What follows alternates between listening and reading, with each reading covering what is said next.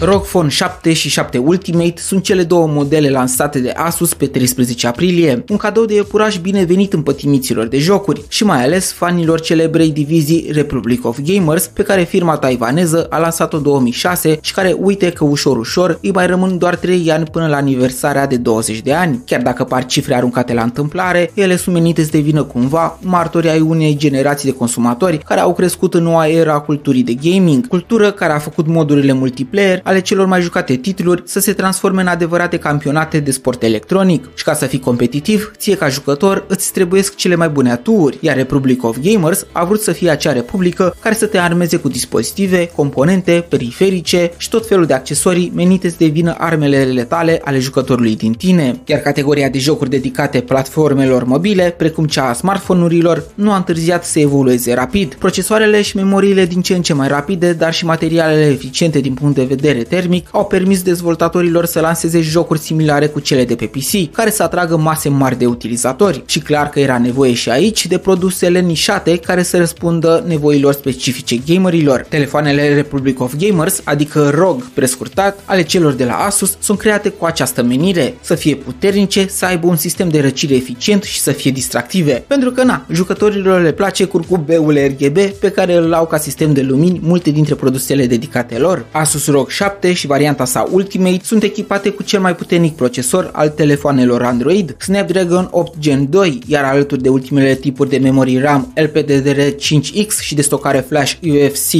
4.0, este clar că noile modele vin cu mușchii pregătiți pentru a te susține în orice bătălie digitală, însă aceste specificații nu sunt unice, le regăsim și pe alte telefoane, dar ce vom regăsi doar aici este sistemul avansat de răcire care permite o anduranță crescută și care nu va lăsa frame-urile per secundă să scadă nici după perioadă bună de jucat, este lesne de înțeles că un joc nu se termină după 10 minute, iar atunci când faci și streaming și mai ești și în vreo competiție, trebuie să te asiguri că fluiditatea este la cote înalte. Apropo de asta, vine și cu un ecran ce are o rată de refresh de 165 de Hz și o luminositate de 1500 de niți, iar răcirea pe care am tot menționat-o poate fi susținută și de Aero Active Color 7, care vine standard în pachetul variantei Ultimate. Este un ventilator extern pe care îl atașezi pe spatele telefonului și care va disipa activ căldura. Există și două butoane tactile pe marginea laterală care pot fi configurate ca trigăre asemeni celor de pe joystick-urile dedicate consolelor și o îmbunătățire a sistemului de răspuns haptic prin vibrații zonale și pe diferite nivele de putere. Vine preinstalat și cu un soft dedicat cu tot felul de opțiuni pentru jocuri, de asemenea spatele are tot felul de linii și zone luminate RGB. Varianta Ultimate vine pe spate și cu un mic display de 2 inci pentru diverse notificări sau animații. Are și un setup de 3 camere, dar senzorul învechit al celor de la Sony ce le guvernează nu este punctul cheie al acestor dispozitive. Aceste telefoane sunt pentru gameri sau pentru cei care iubesc stilul mai jucăuș al designurilor dedicate lor. Puterea, răcirea activă și alte gimmick-uri specifice gamingului sunt punctele lor forte, care le fac atractive într-o gamă unde există foarte puțini competitori, precum variantele celor de la ZTE sau Xiaomi, care sunt create pe baza aceleași rețete. Bogdan este numele meu, iar tu te-ai aflat la Short Tech News și sper că vei fi prezent în continuare pe aceeași frecvență radio, chiar și în aceste zile de sărbătoare. Încă o dată Hristos a înviat, iar până data data viitoare, să fie butonare, pe curând!